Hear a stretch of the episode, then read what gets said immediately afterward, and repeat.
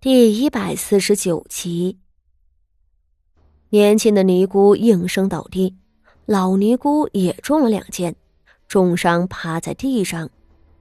徐策转身退去，一手就把赵太后捞了起来，而那御林军统领则是连忙上前，捏住了老尼姑的下颌，阻止她刺亲。没人去管血流如注倒在地上的萧云天。也是啊，赵太后就不必说了。萧云天能够为赵太后舍命，那是他的本分和荣耀。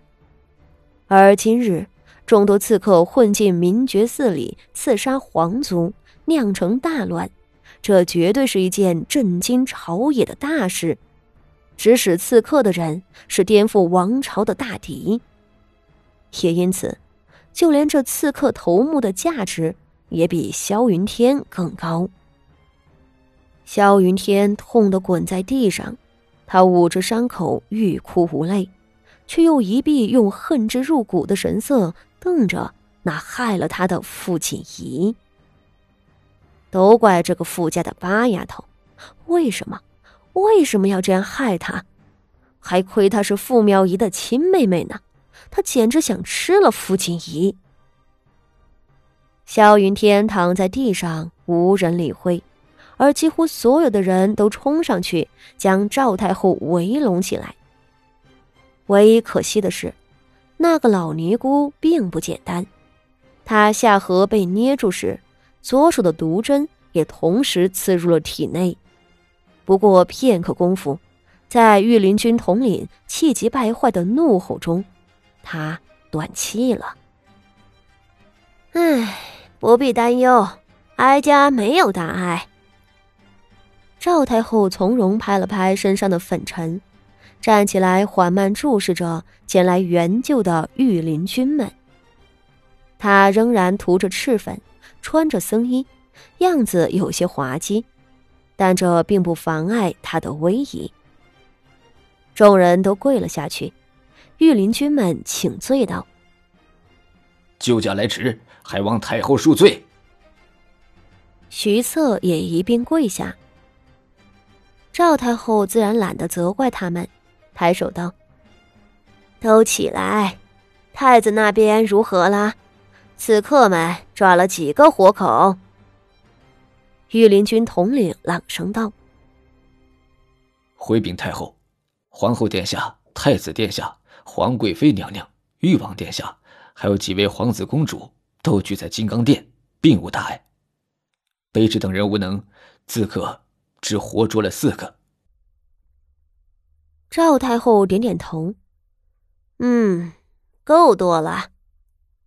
说着，这才看向了徐策和傅锦仪几人，淡淡道：“徐指挥使和这个太后尚且不知道傅锦仪的身份。”好在御林军都是贵家子弟选拔出来的，其中有人认识傅锦仪，禀道：“回太后，此女乃是吏部侍郎傅大人家的嫡出幼女，排行第八。”赵太后点点头，用一双清冷的目光看着傅锦仪。傅锦仪的手指忍不住抖了一下子，这是上位者给她的威压。而他的心里也是相当的无语。这赵太后不论治国理政的本事如何，她乔装的本领可是天下一绝啊！前一刻钟还是个不守规矩、四处蹦跶的老太太，后一刻钟就变成了不苟言笑、通声威仪的太后。您老人家变脸比翻书还快啊！好在赵太后并未过多审视他，不过一瞬就转开了脸，吩咐道：“传旨，徐指挥使和傅侍郎之女救驾有功，赏徐指挥使黄金千两，另封傅侍郎之女为荣安县主。”跪着的傅锦仪一时呆了：“啥？太后说啥？”县主，还是那徐策一手按住了他，两人一同跪地，叩首道：“谢太后隆恩。”而四周的御林军们和正陆续赶来的几位高位的文臣武将，对此显然没有异议。方才老尼姑挟持太后，情势何等危急！若不是这傅锦仪急中生智，想了个不算高明，但却能够救急的法子，今日赵太后能不能有命出去，还是两说。如此看来。这富家的小姐的功绩倒是不菲，得到一个县主的封号并不为过。此前也时常有皇室封赏立了功的臣子，将他们的女儿封作县主、湘君一类的，不足为奇。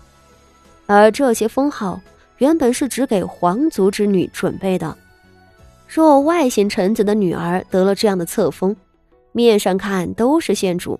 但内里却大不相同。皇室的郡主、县主，按照祖制会拥有自己的封地、赋税、粮草，甚至还有驻兵。外姓的郡主、县主们，不过是享有虚名。但就算只是个名儿，那也是县主，是身为臣子能够得到的几乎最高的荣誉。二品以下的官吏和诰命夫人，都需要向他行礼的。父亲已好半晌才从震惊中回过神来，再抬头，赵太后已经拂袖朝前走去。其余护卫皇后、太子、誉王等有功的人，也一同赏赐黄金。赵太后又下了一个旨意，说着。她跨过地上的鲜血和尸首，面不改色。等走到门口的时候，他看了眼倒在地上，直到这时才被几个武士帮着按压伤口的萧云天，淡淡的：“武安侯也算救驾有功。”众人连忙将萧云天架起，萧云天按着血流如注的大腿。费力的抬头，低低道：“谢谢太后娘娘。”他心里并不好受。是啊，他也算救驾有功啊。可皇室只会给他黄金了作抚慰，那差点害死他的死丫头傅锦仪，却一步登天，捞了个县主的名头啊。然而，对这样无关痛痒、充门面的赏赐。他也无法有什么不满。那同样保护太后的徐策也得了一千两黄金，他们俩都一样，只因为他们都是手握重权的武将士族，无论是晋国公府还是武安侯府，这样的权势已经是顶了天，在皇家的心里，怕是还对他们多有忌惮。萧云天恨恨的咬着牙。对自己腿上严重的伤势心有不甘，却不敢说什么。